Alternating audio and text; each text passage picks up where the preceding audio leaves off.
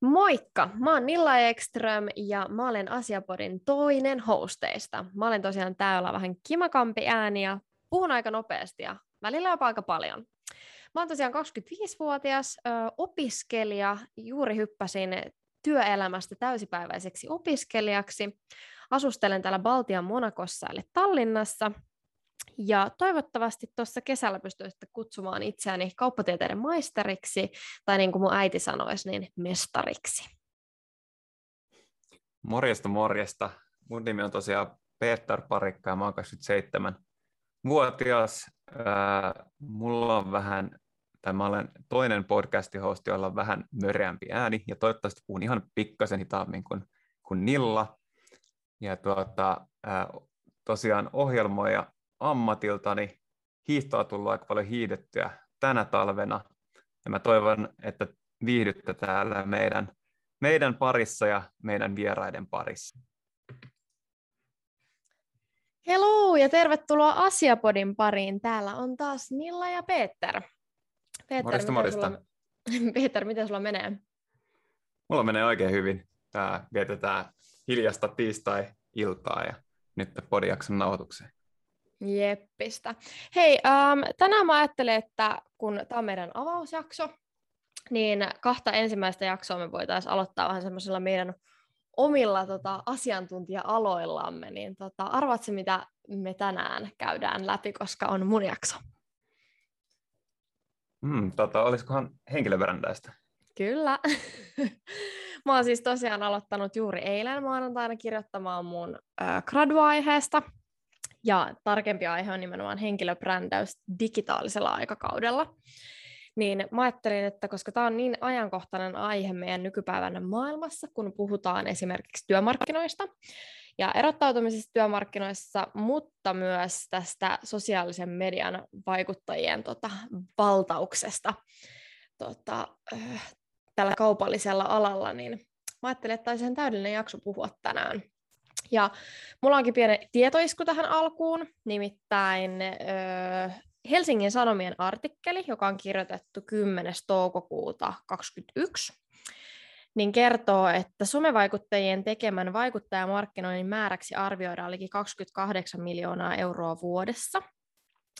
Tämä on siis Tapio Pellisen kirjoittama artikkeli, ja tämä on siis äärimmäisen mielenkiintoinen artikkeli siinä mielessä, että se antaa hyvän kokonaiskuvan siitä, että kuinka suuri ala toi sosiaalisen median vaikuttajat ja tota, ylipäätään somebisnes on. No mutta miten tämä nyt liittyy sitten henkilöbrändäykseen, niin kuin someala ja vaikuttajat, niin se tietenkin, että sosiaalisen median vaikuttajat, he ovat menestyneitä henkilöbrändejä. Mitä sul tulee tota, mieleen niin kun, kun puhutaan ylipäätään henkilöbrändeistä. Tiedätkö, mitä tarkoittaa henkilöbrändi? Mä luulen, että mulle ja, mulle ja tuota kuuntelijoille oli syvä, jos sä avaisit, että mitä se tarkoittaa se henkilöbrändi, niin mä vastaan sitten tähän sun kysymykseen. Okei. Okay. No, uh, mä tykkään aina ehkä käyttää semmoista quotea enemmänkin kuin lähteä selittämään käsitteitä, koska käsitteitähän on tosi monta, miten sä voit kertoa henkilöbrändin, mutta mun lemppari on ehdottomasti Jeff Bezoksen sanonta, että your brand is what people say about you when you're not in the room. Eli mitä ihmiset sanovat sinusta, kun sä et ole huoneessa läsnä. Mutta toki tota, henkilöbrändi voitaisiin myös niin kuin, ajatella semmoisena mielikuvana ja sun imagona, eli mitä muut ihmiset ajattelevat susta. Eli se myös tarkoittaa sit sitä, että sun henkilöbrändi, niin niitä on niin monta eri ö, laista kuin ihmisiä sun ympärillä. Eli ö, se ei ole kiveen hakattu, mutta sillä on varmasti yhteisiä tekijöitä sun omalla brändillä. Mutta tota, vastaa sä kanssa ihan ihmeessä. Ö, mun mielestä mielenkiintoista kuulla, että mitä mieltä sä oot, mikä henkilöbrändi on. Joo, tota, kyllähän se niin kuin, ihan varmaan jokaisella ihmisellä on henkilöbrändi ja, ja siitä muokkaa sinä itseä varmaan sun niin kuin, lähimmät, lähimmät tota, ystävät ja, ja tota, kollegat sun muut. Ja, tota, eipä tuosta oikein sen enempää tule mieleen. Mun mielestä tosi hyvin, hyvin avasit tuonne, että et, et mikä on henkilöbrändi ja voidaan ehkä mennä sitten sitten tota vähän niin kuin julkisuuden henkilöihin. Et mikä sun, tai sellainen kysymys tuli mulle mieleen, että mikä sun mielestä on, niin kuin, tai kenellä sun mielestä on niin kuin vahvin henkilöbrändi, jos ajatellaan vaikka e-, ekaksi ihan maailmanlaajuisesti? Um, no siis mulla tulee heti ensimmäisenä mieleen siis tämmöisiä ehkä vähän tunteita herättäviä johtajia, esimerkiksi Hitler tai Donald Trump, mutta siinä samassa veneessä myös tietenkin Elon Musk. Um, Sitten tietenkin jotain, jotain kuuluisia näyttelijöitä, mutta nyt jos ehkä pidetään niin kun, tai ajatellaan silleen ehkä enemmänkin tuommoisella työmarkkina-ajatuksella kuin ehkä julkis, niin, niin tota, noin nyt ainakin tulee mieleen. Ketä sulla tulisi? Joo, mulla tuli ekana mieleen Elon Musk, jonka sä jo mainitsit tuossa, että hänellä on aika tota, kova henkilöbrändi, että periaatteessa kaikki markkinointikin hänen yrityksilleen tapahtuu periaatteessa hänen henkilöbrändinsä kautta. Eli esimerkiksi Teslalla ei ole minkäänlaista markkinointibudjettitarvetta, koska, koska Elon Musk on itse niin paljon julkisuudessa ja, ja ihmiset niin kuin fanittaa häntä ja sen takia hänen firmoja, niin, niin siinä on ehkä yksi, yksi mulle ainakin vahvimpia henkilöbrändejä mm. tota, maailmassa. Että Joo, ja ei siis toi mun mielestä todella hyvä esimerkki, koska tämä nyt vähän niin kuin, äh, hypätään jo siihen mun koreaiheeseen, minkä takia mä nimenomaan haluan näistä henkilöbrändeistä puhua ja miksi mä ylipäätään niin kuin haluan kirjoittaa sen mun gradun tästä, on nimenomaan toi, että miten vahvasti joidenkin niin kuin, jotkin, jotkin yritykset henkilöityvät yhden ihmisen brändiin. Eli osaako niin kuin meistä kukaan sanoa esimerkiksi, että jotain muuta niin kuin Teslan johtoryhmän jäseni varmasti siis niin kuin osaa, mutta silleen semmoiselle mulle itselleni, joka ei nyt ihan hirveän niin kuin aktiivisesti kuitenkaan niin kuin seuraa, seuraa tuota yrityksen toimintaa, niin, niin tota, ei tule esimerkiksi mieleen ketään muuta kuin Elon Musk. Ja sitten taas jos mietitään niin kuin Microsoftia tai Applea, niin nekin henkilöityy niin vahvasti yhteen ihmiseen. Niin tämä on mun mielestä todella mielenkiintoista henkilöbrändeissä. Että se, miten niin kun yhden ihmisen imago ja mielikuva yhdestä ihmisestä vaikuttaa kokonaisen yrityksen ja isojen yritysten niin kun kokonaiseen brändiin. Joo, ja mulla tuli heti mieleen, niin kun, ää, itse seuraan sellaista ihmistä kuin Ben Greenfield, joka on tällainen, sanottaisiko urheiluvaikuttaja, ja Joo. hänellä on hä- hänen oma supplement tai niin kuin ravintolisäyritys Jenkeissä. Ja ei nyt ole mitään dataa tästä, mutta uskoisin, että suurin osa hänen niin kuin, tai firman myynnistä tulee siitä, siitä tota, hänen niin kuin, tota podcastin kuuntelijoista. Että hän oli ennen, ennen niin kuin johtaja tai CEO siinä, siinä yrityksessä itse, mutta nykyään hän on vaan niin kuin ns. yrityksen vaikuttaja, joka tuo sitten niin kuin hyvin, hyvin sisään asiakkaita. Että sekin on ihan mielenkiintoinen, mm mielenkiintoinen mun mielestä, että, että ei välttämättä niin kuin tarvii samalla lailla markkinoida TV-mainoksilla esimerkiksi sun, sun ravintolisia, kun sä voit, sä voit tuota markkinoida sitä suomassa podcastissa, kun sulla on riittävästi ku, niin kuin kuuntelijoita ja sitten sen, sen kautta saada sun yritykseenkin niin kuin siivet. Joo, just näin. Ja tota, mun mielestä hirveän mielenkiintoista ylipäätään, että nyt puhutaan niin kuin todella isoista yrityksistä ja niin kuin maailmanlaajuisista, mutta sitten jos niin kuin hypätään vähän alemmas ylipäätään ja ajatellaan vaikka niin kuin henkilöbrändäystä työmarkkinoilla, niin se on todella tärkeää ja musta tuntuu, että on vasta niin kuin, puhutaan noin niin kuin, mun tutkimustiedon mukaan, niin puhutaan silleen 10-15 vuoden niin kuin aikajänteestä, jolloin ihmistä on ruvennut vasta ymmärtää sen, että miten tärkeää on henkilöbrändätä itseään aktiivisesti, jotta sa, se on myös sun kilpailuetu työmarkkinoilla.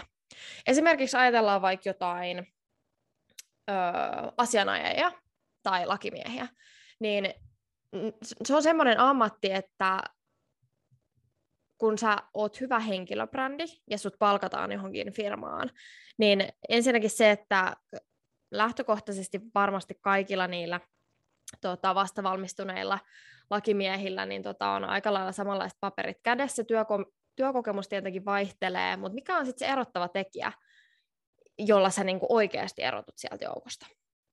Ja tässä niin kun mun semmoinen pitkä mietintä, jonka mä yritän nyt saada mahdollisimman selkeäksi tähän, on se, että nykyään tämmöisellä meidän digitaalisella aikakaudella ö, harvoin CV on enää paperimuotoisia. Ne on yleensä digitaalisessa muodossa ja sä saat linkkejä muun muassa sun CVseen. Sä pystyt linkkaamaan sun CVseen LinkedInin, sun Instagramin, sun Facebookin, sun omat nettisivut. Kaikilla näillä digitaalisilla alustoilla, joka ikinen asia, mitä sä siellä teet, sä sanot, elehdit, tykkäät, reagoit, seuraat, se on henkilöbrändäämistä. Ja tämä on ehkä semmoinen asia, että välttämättä kaikki ei niin kuin ajattele sitä toimintaa, mitä sä teet sosiaalisessa mediassa, niin henkilöbrändäämisenä. Mutta se kaikki on. Ja mä itse asiassa just tänään, kun luin tota, öö, niin kun mun gradua varten niin kun itse asiassa kirjoja aiheesta, niin e, tämmöinen kuin Eric Dickers ja Kyle Lacey sanoi hirveän hyvin sen, että jopa se, kun sä menet esittäytymään vaikka jossain bisnestapahtumassa tai ylipäätään esittelet itsesi jollekin, niin sekin on jo henkilöbrändäystä. Koska se tapa, millä sä esittelet itsesi, se kertoo jo susta ja se luo sen ensimmäisen, tai mun, mä, mä sitä mieltä toisen mielikuvan susta, koska sun ulkomuoto luo sen ensimmäisen mielikuvan susta.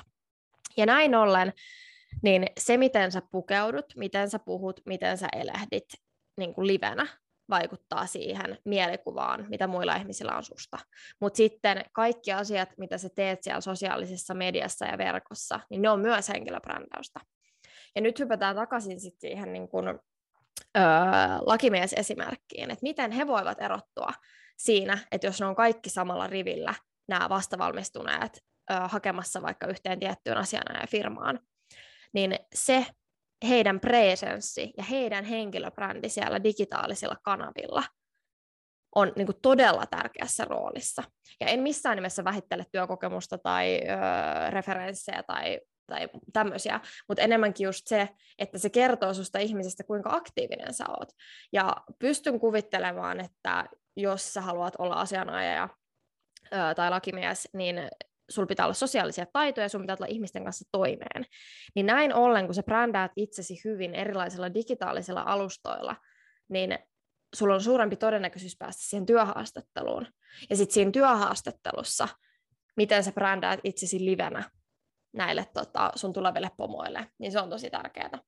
Ja tämä nyt oli semmoinen niin kuin tosi syvältä kaivettu esimerkki siinä mielessä, että, että miten tätä asiaa ajatellaan, mutta musta tuntuu, että että vasta kun mäkin olen itse oikeasti ruvennut lukemaan aiheesta enemmän, niin mäkin olen ymmärtänyt sen, että miten tärkeää se sun koko habitus on niin kuin ihan sulla siellä kotona, kun sä käytät sitä sun puhelinta, ihan sama mihin sä meet business meetiin, kouluun, tapaamaan uusia ihmisiä, ihan niin kuin kaikki sussa on sitä sun henkilöbrändiä. Ja niin kuin tuossa aluksi just podettiin sitä, että jokaisella meistä on tasan niin monta henkilöbrändiä kuin on niitä katsojakin ja niin kuin ihmisiä ympärillä, niin pitää myös muistaa se, että, että nekään eivät voi niin kuin liikaa erota toisistaan. Että oma itsensä pitää aina olla, mutta sitten kuitenkin pitää se realiteetti mielessä, että kaikki ihmiset ei varmastikaan tule ty- tykkäämään susta tai pitämään sinusta. Se on täysin ok ja ö, karu fakta, mutta siihen kannattaa tottua elämässä. Mutta sitten kuitenkin se, että ne sun oman henkilöbrändin jyvät kannattaa niin kuin oikeasti kasvattaa sieltä. Että mitkä on niitä sun erottautumiskeinoja. Niin tämä on mun mielestä hirveän tärkeä asia, ja mä haluan aina niin kuin selittää että muistaville ihan vaan sen takia, että ymmärrettäisiin sen brändäämisen merkitys. Ja ei, sun ei tarvitse puhua brändäämisestä, jos se tuntuu liian narsistiselta tai, tai niin kuin liian tämmöiseltä itsekkäältä tai niin kuin, ö, itsekehoilta, mutta just se, että miten sä luot sitä mielikuvaa itsestäsi muille, niin se on todella tärkeää. Mitä ajatuksia tämä herättää? Pakko sanoa, että todella, hyvin, todella hyvä esimerkki ja todella hyvin tota, niin kuin, niin kuin otettu esille varsinkin se, se miten niin kuin esimerkiksi lakimies, lakimies mm. voisi vois, tota, tai lakinainen voisi brändätä, ää, brändätä itsensä. Mulla tuli mieleen se, että äm, sanottaisiko ennen koronaa tai vielä kun me, me käytiin, niin kuin, äm, käytiin ihan yrityksissä äm, niin kuin face to face ää, tota, työhaastatteluissa, niin silloinhan pystyy pystyy, jos sä olet hyvä niin kuin kanssakäymisissä, sosiaalisissa kanssakäymisissä, niin sä pystyt saada sellaisen tietyn edgen siihen, siihen hommaan, että sä pystyt niin kuin jopa niin kuin hurmata ne, ne, ketkä sua haastattelee siinä tilanteessa. Mutta nyt kun me ollaan menty enemmänkin siihen, tai ainakin meidän yrityksessä, niin, niin rekrytoidaan ihan etänä kokonaan. Eli kyllähän siinä on joku, joku tällainen Zoom-puhelu tai joku muu puhelu niin kuin, niin kuin tota, ää, on, mutta ei siinä saa sitä samaa käsitystä. Eli painottaisin vielä enemmän, kuinka tärkeää se on just, että sulla on se todella solidi, solidi tota, henkilöbrändi LinkedInissä, ja sitten esim. mitä mun alalta tulee, tulee mieleen, niin, niin varsinkin niin kuin vastavalmistujille, jotka pitää erottua, niin se, että sulla on jotain niin kuin mielenkiintoista, ää, mielenkiintoisia projekteja, eli esim. joku, joku tota, projekti, minkä sä oot koodannut ja sä oot tota, tota sit siinä niin kuin voit näyttää, että sulla on, sulla on tiettyä jotain, tai, tai sä oot kirjoittanut aiheista, ne aiheet ei tarvitse välttämättä olla hirveän vaikeitakaan, mutta se, että sä oot, sä oot niin kuin tuottanut jotain internettiin ja se on niin kuin linkattavissa, niin se on todella arvokasta sille työnantajalle, koska se työnantaja samalla haluaa myös niin kuin, ähm,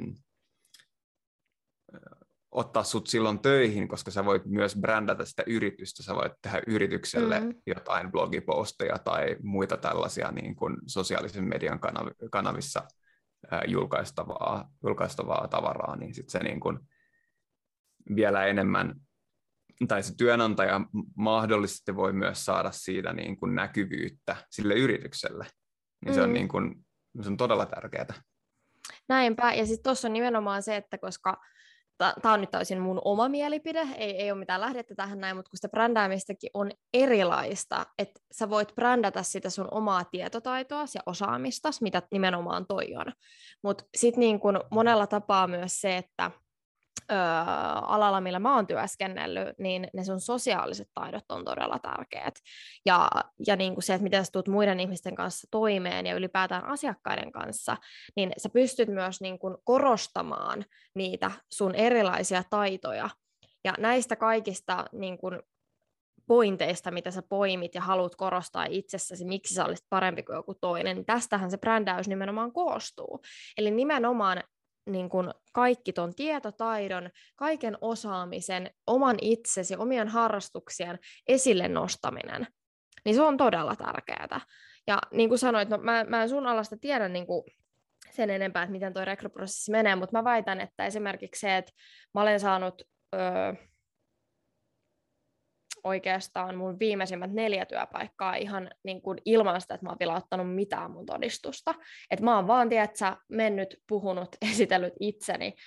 Niin mä väitän, että siinä on se, että mulla on ollut selkeästi niin kuin hyvä henkilöbrändi, että mut on palkattu ilman mitään niin kuin rekryprosessia tai, tai niin kuin minkäänlaista silleen haastattelua enempää, niin on just se, että mun henkilöbrändi on niin kuin osoittautunut mielen, tarpeeksi mielenkiintoiseksi, että mut ollaan niin kuin palkattu näihin.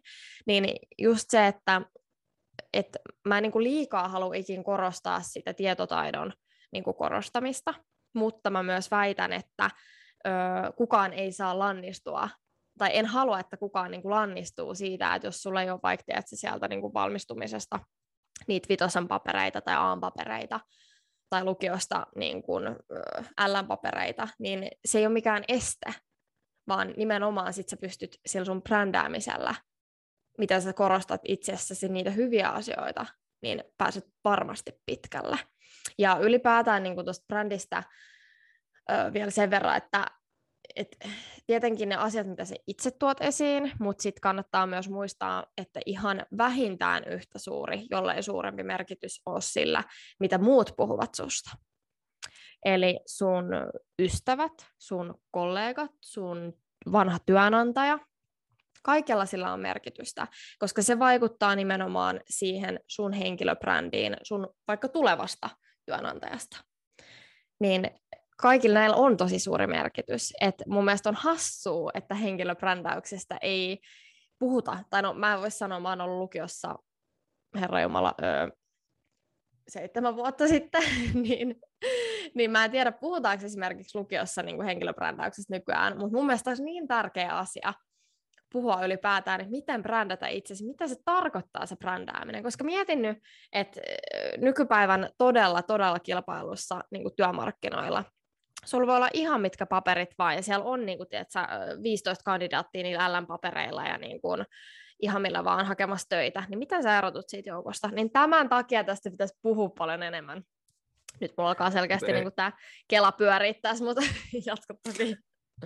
Ehkä sun pitäisi niillä sit, sit tota, tai jonkun pitäisi ottaa sun yhteyttä, että mm. et tuutko puhumaan meidän lukioon. Niin, niin tota, ah, pitäisi. Si, Pitäisikö mulla laittaa si, vanha lukioon viesti? Ehdottomasti. Voisit, voisit sinne mennä kertomaan, kertomaan henkilöbrändin tär, tärkeydestä. Tota, hei, jos mennään vielä niin kuin look back to history niin sanotusti, Joo. niin minkälainen on henkilöbrändien historia?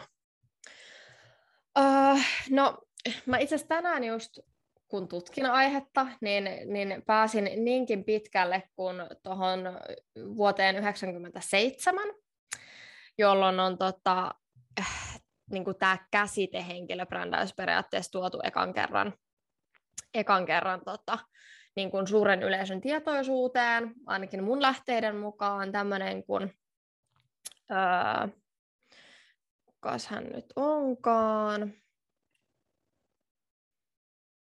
Öö, no siis tämän teoksen nimi on, joo, Tom Peters on herran nimi ja teoksen nimi on The Brand Called You. Niin on vuonna 1997 siis ää, niin kuin tuonut suuren maailman tieto- tietoisuuteen niin kuin käsitteen henkilöbrändi. Ja tota, öö, eli sanotaan näin, että, että käsitteenähän tämä ei ole mit- mitenkään vanha. Ja musta tuntuu, että suurin osa niin lähteistä, mitä mullakin on, niin ajoittuu siihen 2010 eteenpäin. Koska selkeästi digitalisaatio on vaikuttanut henkilöbrändäämiseen, koska se on helpottanut sitä, se on, se on tuonut niin kuin sitä jotenkin enemmän käsin kosketeltavammaksi, ja, ja se niin kuin näkyvyys, mitä sä periaatteessa saat niin kuin sosiaalisen median niin kuin alustojen kautta, niin on nimenomaan sitä brändäystä. Niin tämän verran osaan niin tästä historiasta vielä toistaiseksi kertoa. Huomenna varmasti osaisin enemmän. Mutta tota, semmoinen hauska pointti, mitä mä haluaisin niin kuin omasta mietinnöistä ja pohdinnoista tuoda kuitenkin esiin tämän historian kannalta, on se, että meillähän on kuitenkin ollut kautta aikojen niin kuin isoja henkilöbrändejä.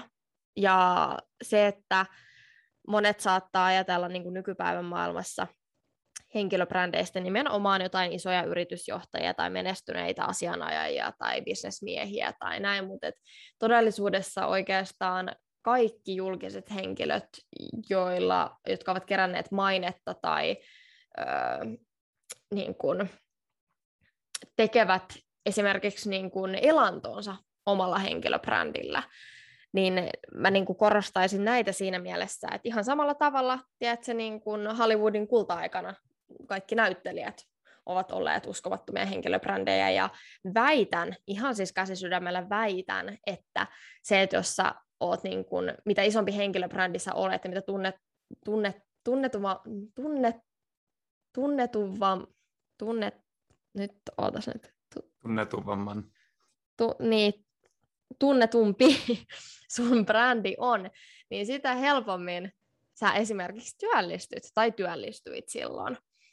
Eli, eli tota, tälleen mä niin ajattelisin henkilöbrändien historiaa siinä mielessä, että vaikka se on käsitteenä lanseerattu vasta, vasta noin 20-30 vuotta sitten, niin se, että se on ollut olemassa paljon pidempään. Ja, ja tota, mun mielestä henkilöbrändi käsitteenä ja niin kuin sanana on mun aivan ihana, että on, toki on niin kuin, englannin kielessä on enemmänkin on self-promotion ja self-marketing, personal branding, mutta tota, sinänsä tämä viimeisin henkilöbrändäys ja personal branding on mun lempparit, koska ne mun mielestä kuvastaa ehkä parhaiten sitä, koska se on niin moniulotteinen niin kuin käsite ja tota, teko. Joo, onko sun mielestä ollut sitten niinku esim. Otetaan suomalaiset presidentit? Onko mm. suomalaisilla presidenteillä ollut henkilöbrändi? Totta Onko kai. heille rakennettu henkilöbrändi?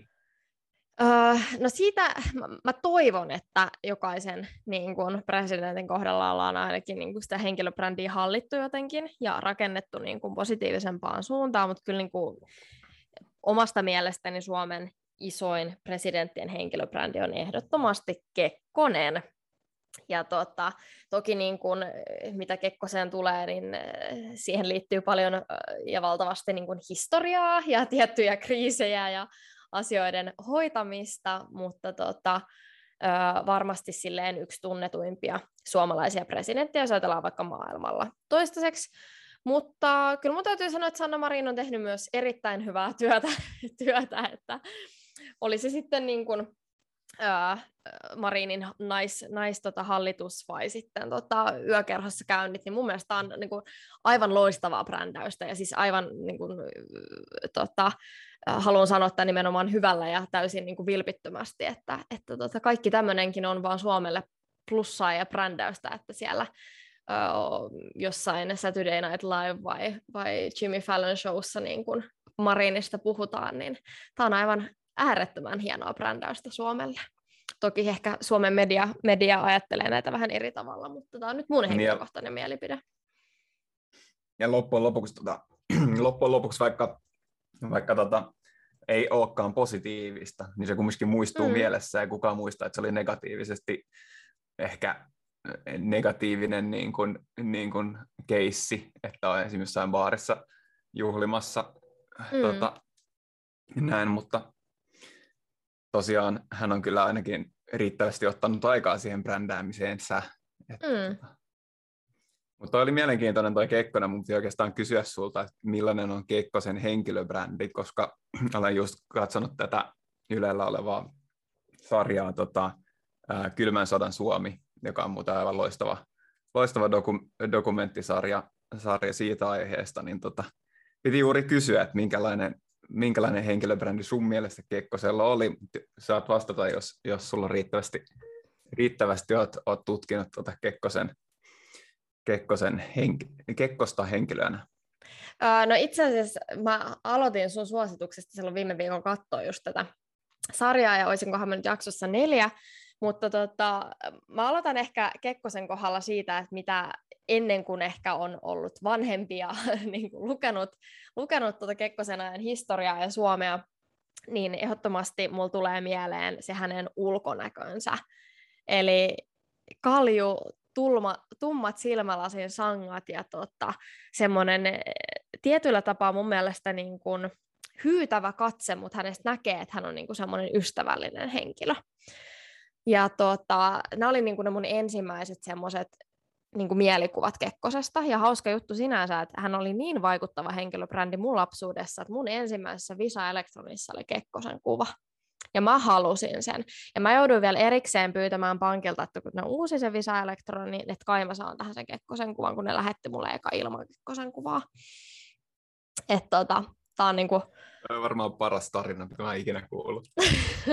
Kekkosen kuva on pakko saada pankkikorttiin. Joo, joo, niillä mitä 12V, 12V vai milloin, milloin ensimmäiset Visa-elektronit saanut, niin tota, joo. Et, et sen verran niin kun, kova oli mun fanitus häntä kohtaan ja, ja tota, sitten tietenkin niin kun, kun sivistin vähän itseäni sitten tuossa lukiossa ja nyt aikuisiellä, niin kyllähän ehdottomasti niin kun Kekkosesta tulee semmoinen, mitä mä kuvailisin? Mä ehkä sanoisin siinä mielessä, että ei kirjaimellisesti veli, mutta veli. Se on ehkä semmoinen sana, mikä mulla tulee vähän nyt tässä ehkä mieleen. Tämä saattaa nyt olla myös siitä, että mä oon katsonut tuota dokumenttisarjaa sarjaa tässä näin, mutta kyllä nyt jos mietitään niin kuin sitä Kekkosen tekemää työtä vaikka niin kuin Suomen e-, eteen ja niin kuin kansainvälisten suhteiden ylläpitäjänä, ylläpitävänä niin kuin tahona, tahona, niin tota, se olisi ehkä se, miten mä ajattelen hänet, semmoisen päällimmäisen. Toki on niin kuin paljon yksittäisiä asioita, mutta nyt jos ajatellaan semmoista kokonaiskuvan brändiä, niin ehkä, ehkä tota niin kuin, nämä asiat mulla tulisi päällimmäisenä mieleen. Ja mulla tuli mieleen, että hänellä oli hyvä pokerinaama. Hmm.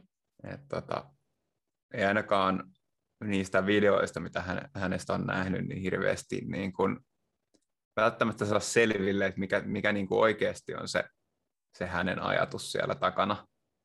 että aika hyvin hän osasi varmaan, varmaan pitää sellaista tietynlaista pokerinaamaa ja ainakin ton, ton dokumentaarin jälkeen tai niin kuin katsoneena, niin voisin sanoa, että, että näin olikin, että, että osasi osas tota, ehkä miettiä toista, mutta samalla näyttää tietynlaista, eh, tietynlaista tota, naamaa ainakin tuonne meidän veli venäläisten puolelle. Että. Niin, mutta toisaalta toihan on ihan äärimmäisen hyvää brändäystä siinä mielessä, että, että se mielikuva, mitä Kekkonen loi itsestään niin kuin sinne suuntaan, niin hän itse hallitsi sitä. Ja tässä nyt tullaan nimenomaan siihen, siihen että miten sä pystyt hallita sun omaa henkilöbrändiä. Tuleeko sulla, Peter, mieleen mitään yksittäisiä asioita, että miten sä vaikka pystyisit muokata tai hallitsemaan sun omaa henkilöbrändiä? Tai hei, ensin, ei, aloita sillä, että kerro mulle, minkälainen sä luulet sun henkilöbrändin olevan niin kuin muiden mielestä. Minkälainen mun henkilöbrändi on muiden mielestä? on todella vaikea mm. kysymys, koska mä en elä niin. toisten ihmisten, ää, tota, ihmisten mielissä. Jaa, mitäkään tässä nyt sanoisi? Ää, tota, niin kuin työaspektissa vai, vai muuten? No semmoisen niin kokonaiskuva, että ajatellaan joku sun vaikka ystävä. Et mä voin sitten kertoa niin kuin mun, mun mielikuvan susta sitten jälkeen, että et kuinka tota, no, metsiin meni, mutta... Sanoisin, että ähm, aika suorasanainen, en niin kuin sieltä ihan niin kuin kärkeimmästä päästä, mutta aika suorasanainen. Samalla aika, ähm, tota, mikäköhän se olisi Suomessa, niin kuin agreeable. Elikkä, elikkä tuleeko sulla mieleen Milla? Onko se suvaitsevainen tai niin kuin, mm, tämä on tämä meidän fingelska, mitä me aina puhutaan keskenämme.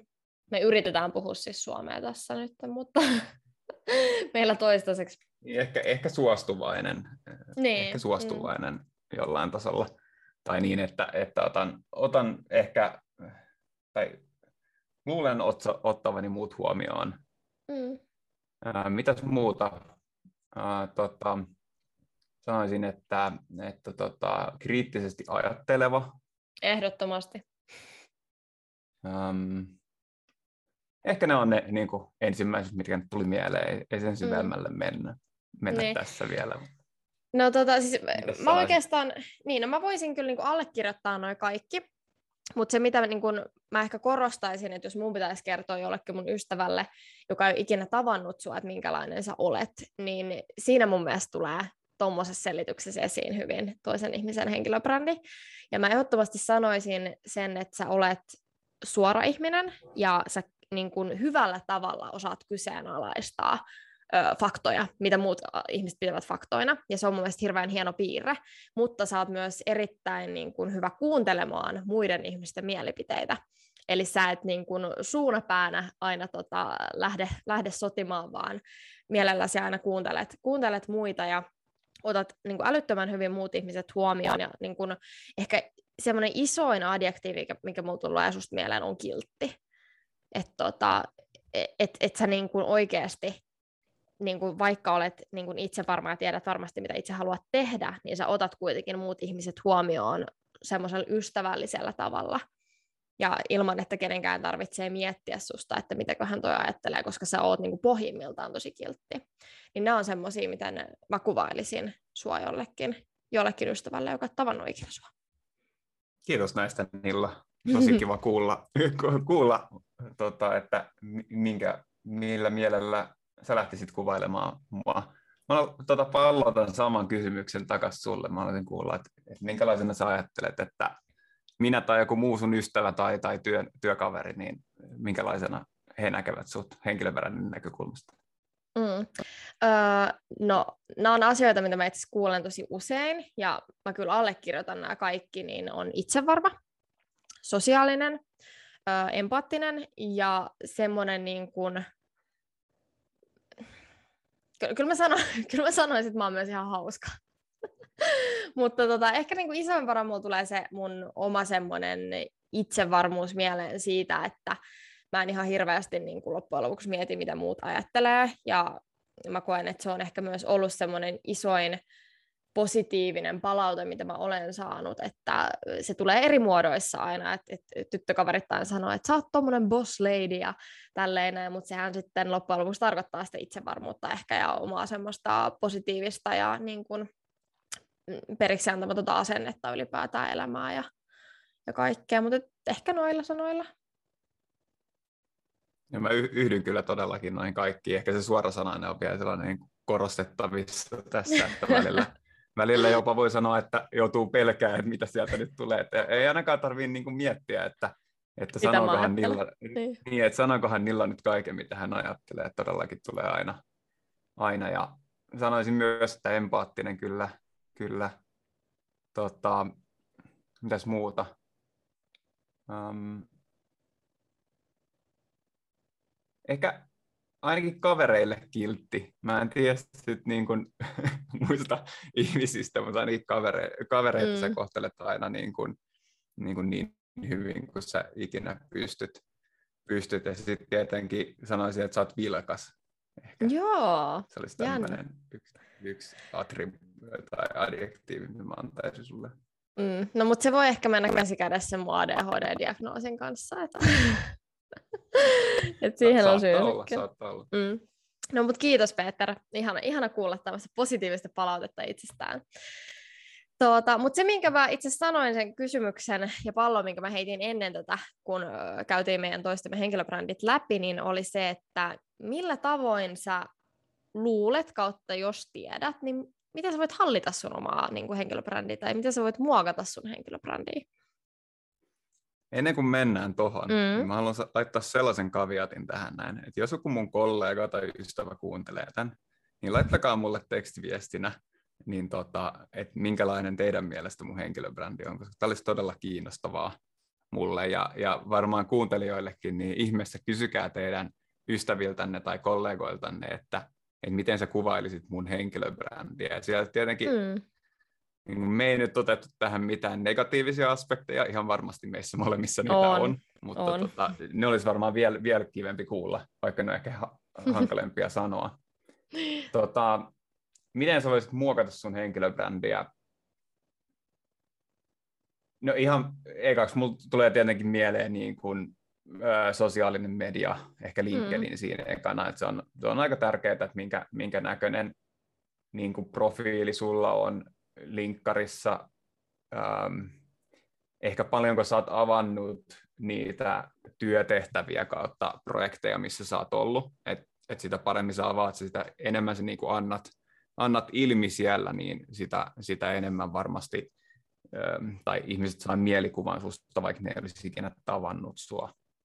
Ja, ja samalla laillahan tietenkin kaikki saa varsinkin jostain Instagramista mielikuvan, joka saattaa yleisesti olla todella paljon positiivisempi kuin mitä realiteetin, realiteetti ehkä on, että et siinä on jotkut, miten muutan muokkaan niin kuin henkilöbrändiä, brändiä, niin on varmasti ää, niin kuin, tota, jos ajatellaan niin kuin face to face, niin sanoisin, että teet töitä sun, sun niin kuin sosiaalisten taitojen kanssa.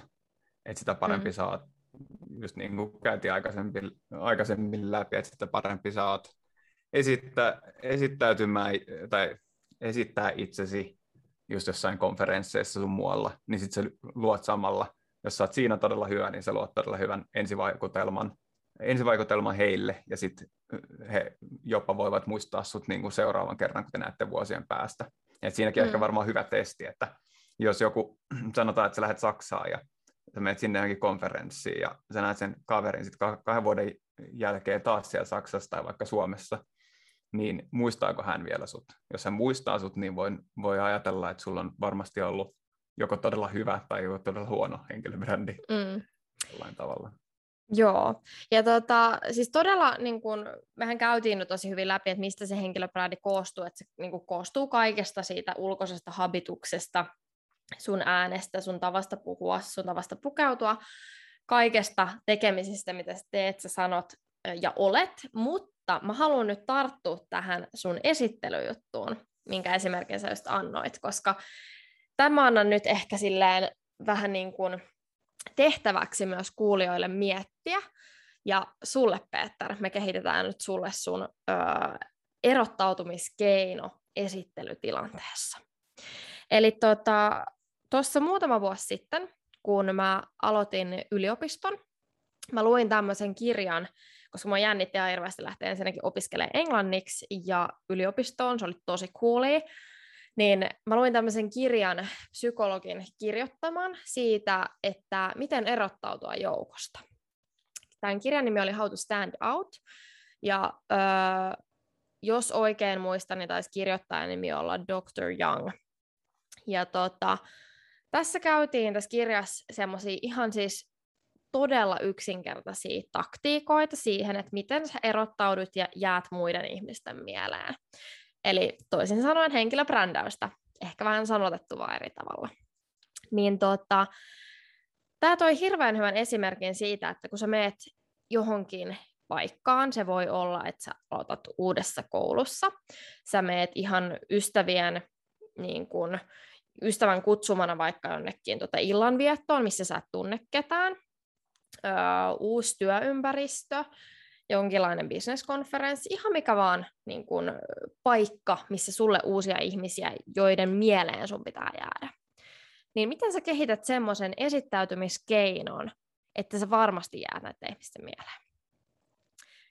Niin mä kerron nyt sen, miten mä oon erottautunut aina, ja se, miten mä olen jäänyt muiden ihmisten mieleen, on esimerkiksi koulussa nämä tilanteet, kun sä aloitat uuden kurssin ja jokaisen pitää esitellä itsensä, tai kun sä pidät ekaa kertaa esitelmää koko luokan edessä. Niin mä esittelen yleensä itseni nyt viimeisimmässä tässä maisterivaiheessa. Mä oon esitellyt itseni sillä lailla, että moikka, että mä oon tosiaan Nilla, mä oon Suomesta ja mä opiskelen täällä Tallinnassa ja älkää, annatko mun, älkää antako mun nimen hämätä, että mun nimi on tosiaan ruotsalainen, sanaakaan en puhu ruotsia, mutta viroa kyllä puhun. Niin tämä jää ihmisten mieleen tosi hyvin. Mä muistan, että öö, tämä oli kurssin ensimmäinen päivä, kun mä kerroin tämän, ja kurssin viimeisellä presentaatiopäivällä niin öö, mun luennoitsija sanoi siihen, että ai niin, että sä olit se, joka tota, jolla oli ruotsalainen nimi ja on Suomesta ja puhuu sitten kuitenkin viroa. Että tota, tuommoinen sillisalaatti. Niin näin tota, mä oon jäänyt ihmisten mieleen. Mutta sitten mä muistan, että se miten mä esittäydyin um, ekan kerran, kun mä aloitin sitten kandivaiheen opinnot, niin mä esittäydyin silleen, että moikka, että mun nimi on Nilla. Ja tosiaan alkaa, antako, alkaa antako nimen hämätä, että tota, tiesittekö, että Nilla on esimerkiksi saamen kielessä miehen nimi. Eli Suomessa on, no nyt en tiedä mitkä, mitkä, mitkä statistiikat tässä on, mutta että Suomessa taisi sinä vuonna olla enemmän miesnilloja kuin naisnilloja. Niin nämä on myös sellaisia asioita, mitkä jää ihmisten mieleen. Mä näen, Peter, sun ilmeestä, että sä naurat siellä, että mitä? Niin mä haluaisin antaa Peter sulle ja sitten meidän kuulijoille tehtäväksi miettiä jonkinlaisen tuommoisen hauskan asian susta itsestäsi tai sun nimestä, millä sä pystyt erottautua joka päivä sä opit jotain uutta esimerkiksi, että millä on mie- miehen nimi, en, en, en olisi tiennyt. Joo, tuota, kuulijoille vielä, niin tämä, tämä kirjaihin sen tuossa Nillan, Nillan puheessa katsoa, niin se oli Dr. Rob Youngilta, How to Joo. Stand Out, jos sen haluaa siis... lukasta. Niin. Joo, ja siis uh, mä oon tainnut lukea tämän kirjan kaksi kertaa, ja mulla on nyt jo semmoinen, että se on mun ystävällä lainassa, niin mun pitää pyytää se takaisin, koska pakko taas lukea. Se on äärimmäisen mielenkiintoinen kirja. Joo, mutta toi oli tosi hauska kuulla, miten sä esittäydyt, ja, ja toihan menee siihen, siihen ehkä, että jotain, jotain niin kuin mieleenjäävää, jotain ehkä vähän hauskaa, mm. niin se toimii. Enpä ikinä ajatellut itse, itse että miten, miten tota, ää, tekisin ton, mutta todellakin otan tämän tehtävän vastaan ja voin, voin vaikka sitten jossain tulevassa podissa esittää, että et, et mikä olisi se se mun juttu, ja ne on aina yhtä ärsyttäviä tilanteita, kun sun pitää esittäytyä, ja sit sä oot silleen, että puhunko mä nyt vain mun kissasta vai mun koirasta vai mistä mm. mä puhun, että, että tota, ihmiset, ihmiset ei yleensä tykkää siitä, mutta var, varmasti jos sä oot niin kun ajatellut tota etukäteen, ja sulla on joku hauska juttu, niin su, susta varmasti melkein tuntuu siltä, että olisipa ihan mun vuoro, että mä haluan esittäytyä, mm. että se varmaan niin kuin eri perspektiivi tähän asiaan. Mm, ehdottomasti. Ja kyllä se, se on just niin, että, että kun sä tiedät, miten sä esittäydyt, niin kyllä se niin kuin, tulee semmoinen tietynlainen into myös siinä. Ja sitten esimerkiksi hauska asia, mitä myös tästä kirjasta opin, niin ö, oli se, että kun koen, että ehkä suomalaisilla tämä on, tämä on ongelma, en tiedä, mutta suomalaisten tai enemmistön ö, ongelmana on se esiintymisen pelko, ja vaikka niin kun olisi sitten yleisölle puhuminen tai esitelmien pitäminen tai ihan sama, missä sä oot, että sä niin kuin yleisön edessä, niin sehän ahdistaa meitä monia. Ja uskotta älä, muakin se on ennen ahdistanut, mutta tämän kirjan jälkeen öö, mä osasin ehkä niin kuin, katsoa asiaa vähän eri tavalla, ja tämä ei ole mikään semmoinen, että kuvittele kaikki yleisössä alasti esimerkki, vaan öö, niin hienosti ja selkeästi tämä Rob Young kertoi siinä, että kun sä meet sinne lavalle ja sua ahdistaa, niin muista se, että jos sä oot esimerkiksi koulutilanteessa, että siellä on kaikki niin kun tulossa siihen sun jälkeen tai on ollut ennen sua, niin kukaan ei pysty edes kiinnittämään huomiota siihen sun esittämiseen, koska ne on niin stresseissä siitä omasta esiintymisestään. Ja tämä sama mun mielestä pätee niin kuin sosiaalisessa mediassa, ihan sama missä, että kaikki on liian kiinnostuneita itsestään ja omasta suorituksestaan, että kukaan ei ehdi miettiä edes toisen suoritusta.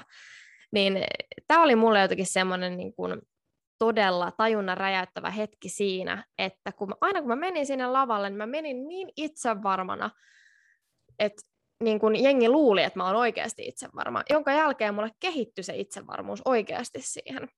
Ja mä muistan, että tämä on itse asiassa sanottu mulle nyt ö, just tuossa viime semesterillä, tämmöinen re, reilu nelikymppinen mies sanoi mulle tämän, mutta siis mu, mm, myös mun luokkatoverit silloin kandivaiheessa, että susta kyllä näkee, että sä tykkäät esiintyä, että sä tykkäät olla tuolla lavalla. Ja se on hauskaa, koska tämä ei tilanne todellakaan aina ollut näin. Mutta toki niin mä myös väitän, että mä oon semmoinen ihminen, että, että mulle sosiaaliset niin kun, tilanteet ei ole ikinä ollut haastavia, mutta mä haluan jotenkin kannustaa myös muita ihmisiä siihen, että, että jos sua oikeasti jännittää esiintyminen, niin ajattele se vaan silleen, että joka ikinen, joka olisi sun kanssa samassa tilanteessa tai olisi siellä niin kuin lavalla, niin niitä jännittäisi vähintään yhtä paljon.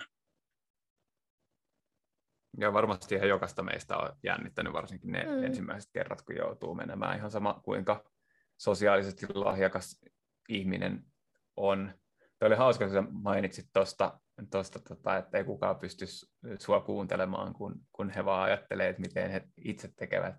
Ja tämän takia juuri, juuri itsekin, no tämä on ehkä enemmän koulussa kuin muualla, koska jos olet jossain konferenssissa puhujana, niin sä et voi vaikuttaa ehkä tähän näin, mutta, mutta varsinkin niin kuin koulussa, niin, niin meet sinne ensimmäisenä. Niin mm. Niin silloin sä et tarvitse miettiä, että vitsi kun toi toinen teki niin hyvin, että miten mä nyt voin mennä hänen jälkeensä tonne tai mitään muuta tällaista, kun sä menet ensimmäisenä sinne ja pahin mitä sä voit tehdä, että luoda niille toisille hirveät paineet. Niin. Mutta ainakin sä oot itse suoriutunut siitä ja, ja sitten se sun ahdistus menee sen ensimmäisen, sanotaan kymmenen minuutin aikana pois ja sitten sä voit ottaa rennosti ja oikeasti kuunnella mm. niitä toisten esityksiä sen loput siitä tunnista. Että Oi, toi on, toi on hyvä. Joo. Toi on kyllä ihan hyvä, ja mä oon yleensä kyllä siis kanssa tehnyt tuota, mutta mä oon ehkä enemmänkin vaan tehnyt siitä syystä, että mä voin nimenomaan vaan ottaa sit rennosti sen jälkeen. Mutta tota, ootas nyt, mulla ajatus karkes heti, ka, ka, katkes heti, tota, kun rupesin sanomaan tähän, mutta se just, että et, sun pitää ajatella jotenkin henkilöbrändäys ja noi tilanteet, mitkä saattaa tuntua alkuun ainakin vierailta, Eli oli se sitten niin kuin esittäytyminen, esitelmien pitäminen, julkisesti puhuminen, niin pyri ajattelemaan silleen, että jos joku toinen ihminen olisi siellä sun tilanteessa ja saisit yleisössä ja se toinen ihminen vaikka mokaisi tai menisi sekaisin sanoissaan tai jotain muuta, niin ethän sä ajattelisi mitään huonoa siitä ihmisestä. Sä olisit vaan silleen, että voi vitsi, ja sitten silleen, että no toivottavasti se vetää nyt hyvin. Että jotenkin se semmoinen, että meidän pelko siitä, mitä muut ajattelevat meistä, on aivan naurettavaa. Ja, ja tässä tulee myös niin kuin se, se sun oma niin kuin jotenkin henkilöbrändin vahvuus esiin siinä, että miten sä hallitset sitä sun brändiä. Ja, ja mitä vahvempi brändi sulla on, niin sitä jotenkin myös isompi suoja niin kun kilpi sulla on niin kun niitä huonoja palautteita ja negatiivisia kommentteja niin vastaan. Mutta jos niin puhutaan oikeasti ihan semmoisella tasolla, että me ollaan niin koulussa pitämässä esitelmiä ja sä mokaat tai meet niin sekaisin sun sanoissa, niin kaikki ne siellä yleisössä ymmärtää, ne on vaan silleen, että voi vitsi, että onneksi toi en ollut minä, koska me oikeasti ajatellaan vain ja ainoastaan sitä itseämme. Toivottavasti mä selitin vähän niin kuin yksinkertaisesti, mutta jos tajusit. Ja hauskin siinä on, että se voi jopa niin kuin, ää, tota, lisätä sun, sun tota, vaikutusta niihin sun kuuntelijoihin, varsinkin jos se osaat ottaa sen mokaustilanteen niin kuin nöyrästi tai nauramalla itsellesi, eikä mm. sillä, että sä rupeat, rupeat niin kuin siinä yleisön edessä toivottamaan, miten huono sä itse olet. Että sitä mm. ei kannata tehdä, mutta jos osaat nauraa vähän itsellesi ja olla nöyrä siinä tilanteessa, niin se voi jopa niin kuin olla hyvä vain, koska muut ihmiset huomaa, että säkin olet vain ihminen. Mm. Sullekin sattuu mokia. Näinpä. hei, mä haluaisin, mä haluaisin Nilla jatkaa tästä, tästä tota toiseen, vähän toiseen aiheeseen. Tiedän, okay. että sä oot ollut äh, tota, managerina vaikuttajille. Jeps. Ja vaikuttajapersoonille. Ja tuota, sä oot siis heitä, heitä managenoinut ja auttanut heitä, heitä tota, yritysdiilejen kanssa ja varmaan monenkin asian kanssa ja, ja näin, näin poispäin, niin, niin haluaisin sulta kuulla, että kun nyt ollaan puhuttu niin kuin henkilöbrändeistä ehkä, ehkä niin kuin meidän, meidän tasolla, henkilöiden tasolla, työ, työtasolla ja sitten, sitten ehkä noista yritysjohtajista tai muista, muista globaaleista johtajista, niin minkälaista on olla, tai ehkä minkälaista olla vaikuttaja, millainen on, on tämmöinen ehkä sosiaalisen median vaikuttaja? No, mä voisin ehkä eka avaa just tota mun työtä, että et mitä se on siis ollut. Eli mä oon tosiaan toiminut talent managerina suomalaisessa ö, yrityksessä nimil, nimeltä Fament. Ja tota, Fementillä mä olin kaksi vuotta, jossa mä pääsin työskentelemään niin kun, omasta mielestäni ainakin Suomen ykkösnimien kanssa, ö, nimenomaan sosiaalisen median niin kun, henkilöbrändejä ja vaikuttajia. Ja tota, mun työhön kuului siis nimenomaan niin kun, henkilöbrändien niin kun, kampanjoiden myynti. Eli periaatteessa niin kun, mä myin näiden henkilöbrändien alustoille, sosiaalisen median alustoille, niin kaupallisia kumppaneita. Eli, eli tässäkin on niin kuin mun mielestä todella hieno ala siihen, että miten sä voit oikeasti pelkällä henkilöbrändillä tehdä rahaa. Että et johtuen sun henkilöbrändistä, niin sulla on yritys, eikä toisinpäin. Eli, eli nyt jos ajatellaan vaikka niin kuin Teslaa, niin se on ehkä vähän toisinpäin, toisinpäin niin kuin mennyt niin kuin se tie, mutta nyt kun puhutaan vaikka sosiaalisen median vaikuttajista ja, ja tota talenteista, niin se on puhtaasti se liiketoiminta perustuu niin kuin näiden nimien ympärille. Ja tuota, Mm, sano Meinaatko tässä, niin kuin, että he rakentavat henkilöbrändiä ja sitten rupeaa vaikka myymään omia tuotteitaan, on se sitten Kyllä, vaatteista tai ihan mihin vaan periaatteessa? Et joo, sillä, eli pystytään, niin kuin, joo, eli pystytään tuotteistamaan myös niin kuin henkilöbrändi. Ja tota, siis tämä oli mun mielestä aivan ihana työ ja musta tuntuu, että mä sain niin isot jotenkin eväät niin kuin ton kahden vuoden aikana ihan sama mihin alalle, että mä nyt itse tietenkin tiedän sen, että markkinointi ja nimenomaan brändiala kiinnostaa, brändäys kiinnostaa itseäni, mutta et, et, et jotenkin se kokemus päästä työskentelemään niin kuin aivan lähellä ja aivan oikeana kätenä niin kuin Suomen ykköshenkilöbrändeille, niin oli tosi opettavaista ja siis niin kuin oikeasti hauskaa, että et tota, niin pääsi näkemään sitä niin kuin in action.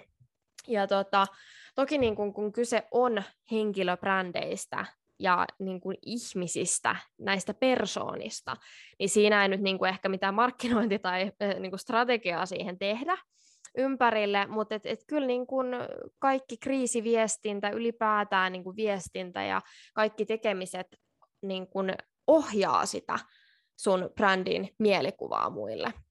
Ja tota, tämä on mun mielestä ihanaa, miten sosiaalinen media on mahdollistanut henkilöbrändien nousun ja henkilöbrändäämisen. Et, et tähän niin se koko mun tutkimuskin sit perustuu, että et miten niin kun, eh, digitaaliset alustat mahdollistaa niin kun näin ison skaalan brändäytymisen. Et toki niin kun jos me mietitään suomalaisia niin vaikuttajia ja nimiä, niin ne on Suomessa tunnettuja, mutta sittenhän meillä on myös näitä kansainvälisiä staroja.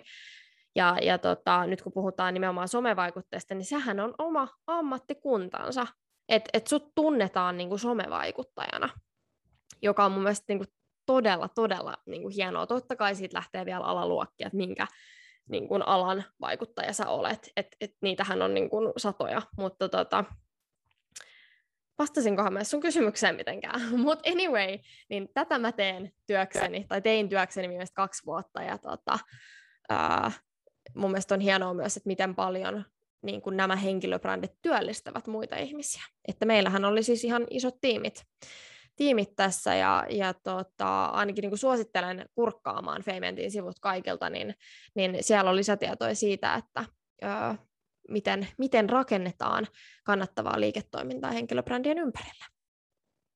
Joo, jos vielä niin kun sukelletaan syvemmälle siihen itse mm. henkilö, henkilöön, niin osaisitko sä sanoa, että onko, onko jonkunlaisia tiettyjä piirteitä, mitä sä näkisit näkisit, tota, että me, me aikaisemmin pohjustetaan tätä näin, että me aikaisemmin kuvattiin meidän henkilöbrändit, niin mm. onko tietynlaisia ehkä piirteitä itse ihmisissä, että onko he avoimia tai, tai ei tai jotain muuta, tai minkälais, minkälainen niin kuin henkilöbrändi heillä yleensä on, onko mitään tämmöisiä, jotka, joita voisi niin kuin yhdistää, yhdistää, että minkälaiset ihmiset on yleensä päässyt sinne niin kuin topille? No sanotaan näin, että mä, mä vähän vielä niin kuin hyppään askel, a, niin kuin, tai sukellan astetta syvemmälle vielä tässä sen verran, että me tuossa aikaisemmin myös puhuttiin niistä niin kuin Hollywood-julkiksista ja näyttelijöistä, ja nehän oli semmoisia kiiltokuvabrändejä, eli niin kuin me nähtiin tasan tarkkaan vain ja ainoastaan se, niin kuin, mitä, mitä he niin kuin lehdistölle antoivat periaatteessa. Ja että se oli vähän semmoista niin kuin, tosi kiiltokuvamaista siinä mielessä, että mehän ei kukaan ei tiedetty heidän arjestaan mitään, mihin niin kuin esimerkiksi Jenkkien tämmöiset kaikki tabloidit perustuu, että kuvataan julkiksia niin kuin, kun he on vaikka ruokaostoksilla tai rannalla ja tälleen, että se on semmoista aika kiiltokuvamaista. Mutta se, mikä sitten niin kuin, tulee sosiaalisen median vaikuttajien niin kuin kohdalla isoksi niin kuin heidän edukseen on nimenomaan se, että he näyttävät heidän niin kuin kulissien takaa ja jokapäiväistä elämää. He näyttävät sitä aitoa minäänsä siellä. Eli tässä mä nimenomaan sun kysymykseen vastaisin sen, että nykypäivänä, jos sä haluat olla menestynyt henkilöbrändi, niin sun pitää näyttää niin kuin kulissien takaa, kuka sä olet aidosti. Eli sä et voi niin kuin vain ja ainoastaan tuottaa semmoista sisältöä sun sosiaalisen median kanaviin, joka on käsikirjoitettu ja huolella mietitty, koska me niin kuin katsojat, kuulijat, seuraajat, me kyllä nähdään se, että mikä on aitoa ja mikä ei. Et, et toi on semmoinen pointti, minkä mä nyt toisin niin kuin nimenomaan nykypäivänä ja tänään esiin, että se pitää olla oikeasti aitoa sisältöä, mitä sä sinne tuotat. Mitä aidompi ihmisen sä oot, niin sitä parempi myös mahdollisuus sulla on oikeasti erottua sieltä. Ja niin kuin esimerkiksi Suomessa, mitä mä tiedän, tämmöisiä niin kuin, ö, suoratoistokonsepteja on esimerkiksi Iholla tai fitnesspäiväkirjat, jossa nimenomaan kurkistetaan suomalaisten henkilöbrändien niin kuin arkeen ilman mitään kulisseja. Eli se on vielä sit seuraava askel siitä sosiaalisen median kanavista. Niin aitous, se on mun yksinkertainen vastaus pitkällä selityksellä tähän. Niin, ihmiset, ihmiset kaipaa niin kuin sitä, että he näkevät, että siellä on ihminen sen ruudun takana ja, ja mm. he uskaltavat ehkä näyttää niitä herkkiä puolia myös Niin. siitä, siitä Ja heidän tässä- elämästään, ja sitten ne voi yhtyä, yhtyä varmaan monet yhtyy siihen, siihen Nimenomaan. Mitä, mitä, mitä ikinä niin kuin struggleja heillä, heillä tota, näillä vaikuttajilla on. Niin, ja tässä on nyt just se pointti, että, että me löydetään niin kuin sitä tarttumispintaa ja että me pystytään samaistumaan näihin ihmisiin. Eli sanotaan näin, että pystyt sä samaistuu, tai tämä on kysymys Peter sulle, että pystyt sä samaistuu Elon Muskiin mitenkään tällä hetkellä?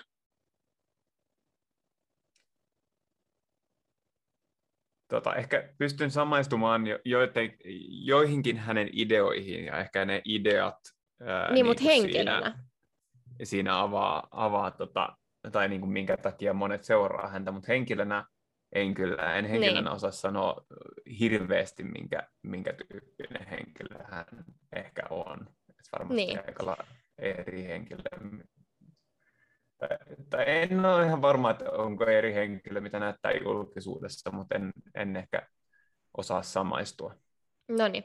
No mutta tämä oli just se, mitä mä hain, että sä et niin kuin, vaikka se tietyllä tapaa niin kuin, no ihanointi, tietyllä tapaa se on, se on vahva sana myös, mutta että katsot häntä ylöspäin ja arvostat häntä varmasti, mitä hän niin kuin on saavuttanut, mutta hän, sä et pysty samaistumaan hänen, niin kuin, hänen niin kuin, om, niin kuin brändiinsä ja kuka hän on. Että et sä et välttämättä löydä niitä tarttumispintoja siitä hänen jokapäiväisen elämästä A, sen takia, että hän ei niin kuin, hirveästi ehkä niin kuin, tuo sitä esiin, ja B, että et, et, sitä ei niin kuin markkinoida kautta brändätä myöskään silleen, että, että tota, voit olla oman elämäsi Elon Musk.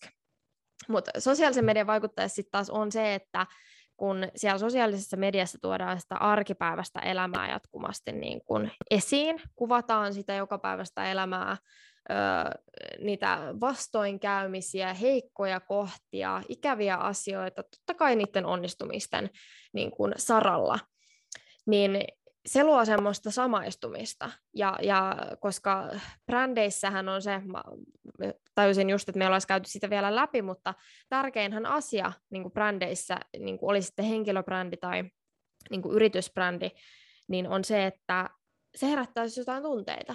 Oli sitten niin kuin positiivisia tai negatiivisia, niin että se herättää tunteita. Ja silloin, kun sä pystyt samaistumaan johonkin asiaan, niin silloin se yleensä herättää sinussa niitä positiivisia tunteita, yhteenkuuluvuuden tunnetta.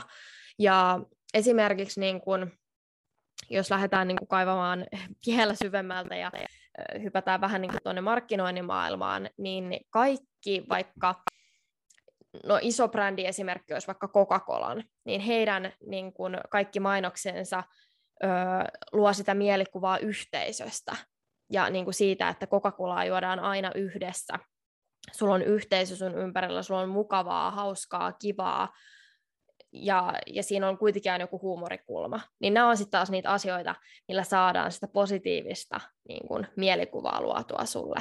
Ja samalla tavalla henkilöbrändeissä, mitä enemmän sä pystyt tarjoamaan itsestäsi tarttumispintaa sun seuraajille, niin sitä enemmän se herättää myös heissä jonkinlaisia tunteita. Joo, semmoinen tuli mieleen, että ehkä jotkut meidän kuulijoista on vähän kyydisempiä ää, Mm. sosiaalisen median ää, niin kuin, ähm, vaikuttajista. Mutta miten sitten, niin kun, ää, tai ää, meinaatko, että, että tuleva, tuleva vaikuttaja, joka haluaa menestyä, pitää juuri olla lähestyttävä, koska vaikuttajihan, vaikuttajihan on ollut todella paljon ja varmasti on vieläkin semmoisia, jotka esimerkiksi sanotaan, ää, tiedätkö jonkun esim. Dan Blitzerian? Joo, tiedän. Tiedätkö tämän henkilön? Joo. Niin postailee kuvia jostain, jostain jateilta jonkun naisten kanssa esimerkiksi, tämmöisiä juttuja. Mm. Niin eihän siinä ole niinku mitään samaistuttavaa. Siinä on ehkä jollakin ihmisillä, niin kuin, että haluaisin tonne, tai niin kuin, Mm. tulee melkein sellainen olo, että miksi mä en ole, ehkä oli huono esimerkki, mutta silleen, että miksi mä en ole, tota, miksi mulla ei ole tollainen elämä, niin uskotko sä, että niin kuin enemmän ja enemmän mennään siihen, että oikeasti halutaan nähdä sitä oikeaa, eikä sellaista feikkiä, feikkiä No, kuvaa? No siis kyllä mä oon sitä mieltä, että mennään siihen suuntaan, mutta mä haluan myös tuoda esiin sen, että tokihan niin kun henkilöbrändejä on myös tosi erilaisia siinä mielessä, että joidenkin henkilöbrändit ovat vahvasti kasvaneet esimerkiksi niin kuin heidän työuransa ympärillä. Eli, eli joitakin ihmisiä voidaan ihannoida nimenomaan heidän niin kuin työsaavutustensa ja työbrändin niin kuin, ö, takia, ja sitten heidän henkilökohtaisesta elämästään ei tiedetä mitään.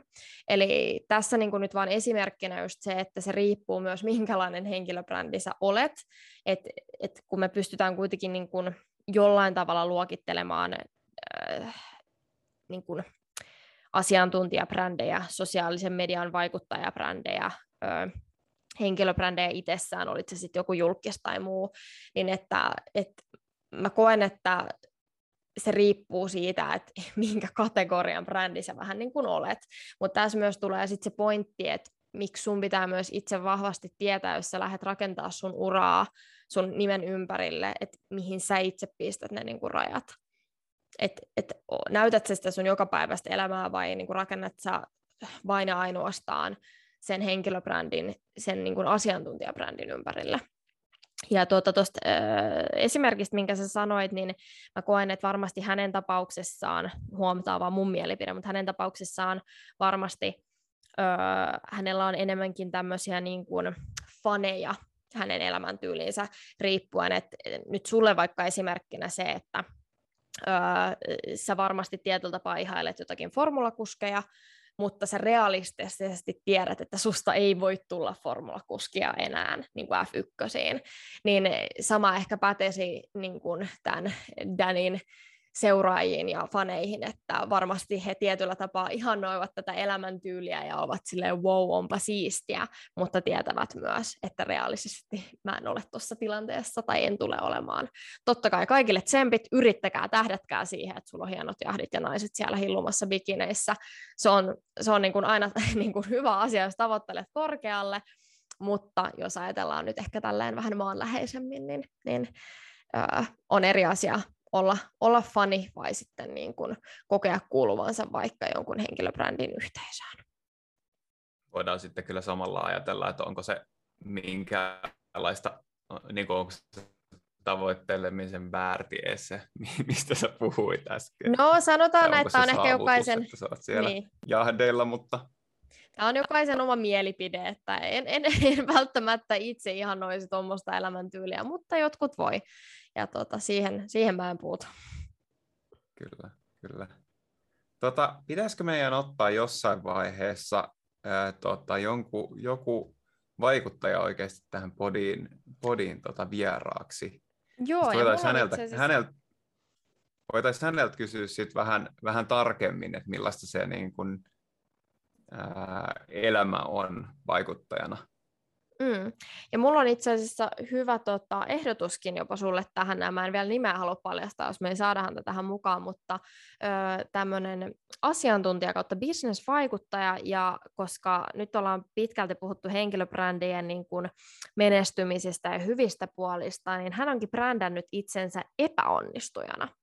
Niin olisi ihan mielenkiintoinen saada myös tämmöinen vähän erilainen kulma kulma tähän näin, että hän on kääntänyt ehkä niin kuin oman brändinsä osalta ne epäonnistumiset ja vaikeudet sit loppujen lopuksi kuitenkin voitoksi. Ja, ja tuota, brändännyt itsensä Suomessa ainakin äh, hyvin tällä tota, epäonnistumisen brändillä. All right. Kuule, mä luulen, että tähän cliffhangeri on ihan täydellinen lopettaa tämän päivän podijakso. Ja äh, tota, kuulijat voivat, voivat sitten jäädä odottamaan tätä, että kuka, kuka tämä meidän vieras tulee olemaan. Näinpä. Hei, äh, Peter, hyvää yötä. Täällä on ainakin jo mulla ihan unipussissa seuraavaksi, niin tota, jatketaan ensi jakson parissa.